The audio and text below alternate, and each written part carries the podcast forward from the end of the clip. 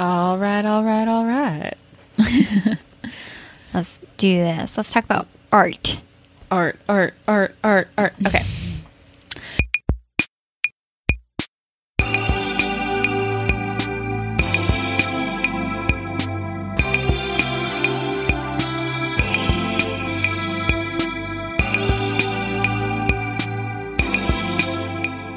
Hello and welcome to Chick Flicks. I'm Bridget Hovell.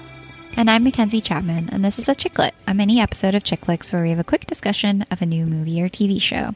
Today we are talking about Portrait of a Lady on Fire. For like newscasters. Directed by Celine Sciamma, in this film, a young painter named Marianne is commissioned to make an engagement portrait of a fiery aristocrat named Heloise. Just keep going. Heloise thinks that Marianne is her walking companion, and the and for the first third of the film, she does not know that Marianne is secretly painting a portrait of her to send to the Italian man she is to marry. When Heloise finds out about the deception, she insists on sitting for a new portrait. While Marianne paints her, the two fall in love. I have to just say that the reason I was laughing so much is because I kept saying Aristocat instead of aristocrat. What's the song from Aristocrat? Aristocats? Um, Aristocats? I don't know.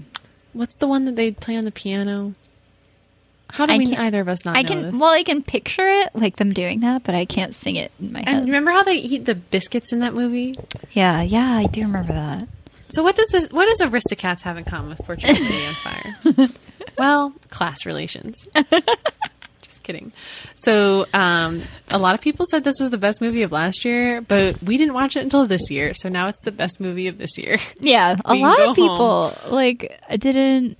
I feel like so many people couldn't see it until Yeah, like most people, it had Yeah. one showing in Houston, like for one day at the MFA Mm-hmm. um, in November, and I missed it. Um, And then I had to wait until this past month to see it. Um, so Celine, the director, has kind of made a series, like a few different. Did you see Girlhood? yes, That was her as well. yeah, Um, so she's done a lot of movies about coming of age stories for young women, um, and young like queer and lesbian women a lot. And this is her first kind of movie about an adult love story. Um, damn, it was just so good. I almost don't even know where to start the discussion. I. It was so good, and I think I mean I made a joke on Instagram that it cured my depression, and by that I meant my heart was breaking the entire time I watched it, and it felt good to feel. It's a very sad movie, but beautiful and happy as well. Yeah, So- it's nice that it's a queer lesbian love story that is not super tragic. Uh, you do kind of have this expectation sometimes watching period movies about gay and queer characters that something terrible is going to happen to them.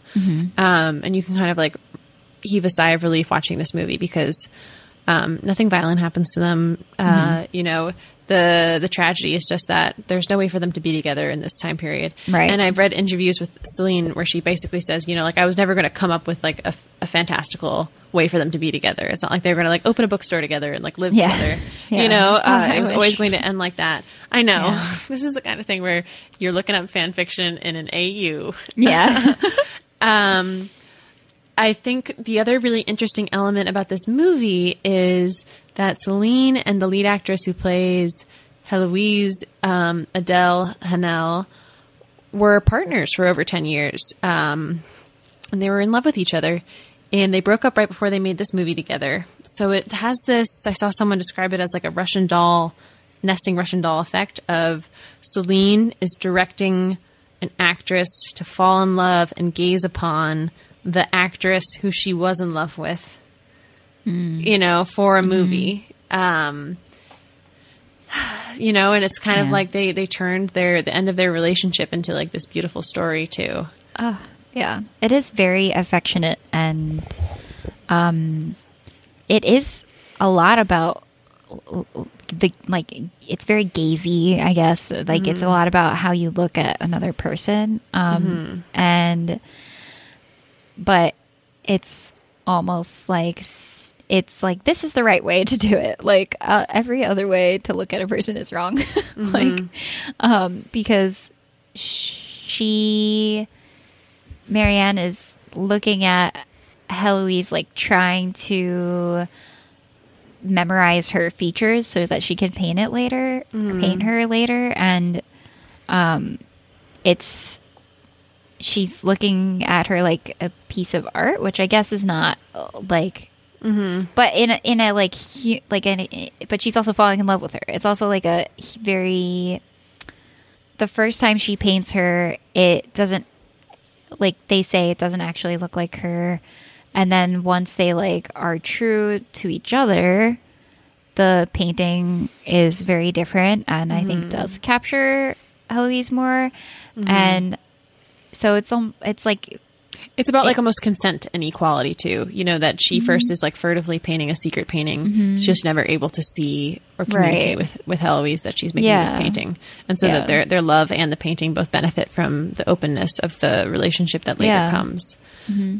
this movie i mean i love movies about like stopping to pay attention and like notice little things and i think film itself is just about that inherently because it's like i've said this before but like choosing what you put in the frame is so important. Um and i think and i'm always trying to like figure out how to put film and art into like my own mental health. But um Sure. so I really appreciated that. And in the Vulture interview with Sciamma and Haenel, um, the uh, about they were talking about the last shot of the movie, which is just of Heloise um, starting to cry when she hears music and um, She hears the Vivaldi song that she that um, Marianne played for her. yeah, and Marianne is seeing her from across the room, and she's crying, and she's so moved. And um, Haenel says that the last shot was about she had to to do the shot well. She had to be very highly concentrated and available for the present time. Mm-hmm. And the interviewer said, "What do you hope that shot leaves the audience with?" And then Sciamma said themselves, and I was like, Damn. you know Yeah. this movie did that for me. Like it really made me it like brought me back into my body, It, like mm-hmm. cleared my like the fog from my head. I just was like I was like I left it and I was like okay, I'm down to notice like the little things that are beautiful yeah, about life. That is a, that is a really great way of putting it. It reminds me of this line in Lady Bird, actually, where Mm-hmm. um, the nun reads her college essay about Sacramento, and she says, "You have a lot of affection for Sacramento," and Lady Bird like shrugs it off and says, "I guess I just pay attention." Mm-hmm. And the nun says, "Well, what's the difference between you know like loving something and paying attention to it? Right. Mm-hmm. not it the same thing?" Um, and that's what this, this movie is, is kind of about as well. Um, uh, Celine has described it as being a movie about two tops falling in love, which I really love and think that's funny. Uh, Like an interesting way to, to put it for people to kind of like easily get the dynamic between the 2 um, lovers. There's also a third character that I did not expect to emerge as an interesting part of the movie, who is the maid, who has a subplot that I did not expect at all, um, where she needs an abortion, and the two, uh, Marianne and Heloise, help her get an abortion, and then they have this kind of they take her to get an abortion in town with like um, an older woman who helps them and then later that night, Heloise has this idea to have Marianne sketch a painting of what the abortion looked like. And she kind of has her say, uh, why, why they're actually witnessing the abortion. She tries to look away and she's like, no, look. Um, and so there's like this ecstatic moment of these three women like making art together. And them, all three of them living together, uh, was one of my favorite segments of the movie, you know? Yeah, me too. It was just like the dream. I was like, I, I, it was so heartbreaking to me because I felt I could feel exactly what they were feeling, which is like how nice it is to live with like all of your close friends and just be like just, like, Untouched. yeah, and just being in this little like bubble of like Mm-hmm. people you love, and then but you know that it has to come to an Can't end. Like it, You're dreading and- the mom returning, you know, like yeah, yes, exactly. Um, but I, it, in that moment, in that little capsule where they were, like everything was perfect. I was like, this is probably like the happiest time they'll ever have. And it was yeah, like, it's so true. it was nice to just like relish in that. I think. So I put this in our notes, but I thought this was like kind of funny that it's a very serious movie and it's very artistic and beautiful. But the premise of like lovers meeting under false pretenses did remind me of like a great rom commy or like fanficky yeah, premise, you know? I think, yeah, for sure. Like, um, yeah, like Ten Things I Hate About You, where he's like tricking her, into Yeah. whatever, or like stuff like that. Yeah, where they get close under this different pretense and then it changes. Um, so I thought that was funny. The- Mm-hmm. and I love a- it too because that often leads to what we were talking about that we love so much, where they're like kind of Rivals. like yeah, rivals are like mean to each other a little bit at first, Yeah. and we're like, oh, it's cute. I like when she's like, it's not a very good painting, you know? Yeah. and Yeah. she gets so mad that she ruins it. Um, they are two tops, exactly. Uh, um, the I didn't notice this until after I, I read it in a different article, but there's no music in the movie, and there's a part where Heloise says to Marianne like she wants to hear music so badly that she goes to church, um, and so th- that through that artistic decision, Celine is like recreating for the audience like what it's like to be Heloise, you know, like unable to hear music in her life. Um, and the sound editing is so strange and abrupt for that reason too. Like you're watching a scene, you like hear them like walk across, you know, the floor, and uh, it's they're so like earthly in that way too, in a way that I think women are very rarely considered in period pieces. Um, you know, like they're naked in a way that's not eroticized for you know like male viewership or um, they do things that you just like uh Marianne when she first arrives on like the island they're on. She's soaking wet, so she sits in front of the fire naked. But you know, she's like crouched over and so she has like a little belly. Yeah, You know? I loved that. I, she looked so like uh, unafraid. I don't know. She just looks so like herself. I guess Purposeful and I don't know. confident. Yeah, and yeah. and cozy. She had like a, she was smoking a pipe. I was like, yeah, she was smoking a pipe that was how, awesome. like how does this very uncomfortable situation seem so comfortable? right? Ah, and I love the kind of meta story throughout it of Orpheus looking back at Persephone. I don't know. Or whoever Orpheus loved, um, and the like dreamy visions that uh, Marianne has of Heloise before they depart from each other. It was a beautiful film that I can't stop thinking about. yeah, I can't wait to see it again. me too. It was so good. No one star reviews because I'm I'm not interested Yeah, in anyone who would have that opinion of this movie. they're just wrong. They're just wrong. um, Mackenzie, any other thoughts about Portrait of a Lady on Fire? No, I think I got it all out, even though it was very. It was like a word salad. A word salad of beautiful love. Thanks. I'm gonna give it a freaking ten. Yeah, same. Loved it. Ten. Can't wait. Ten. Can't wait to see it again. So excited to see it again. Can't wait for other people in my lives to see it so I can talk about it with them. Yeah.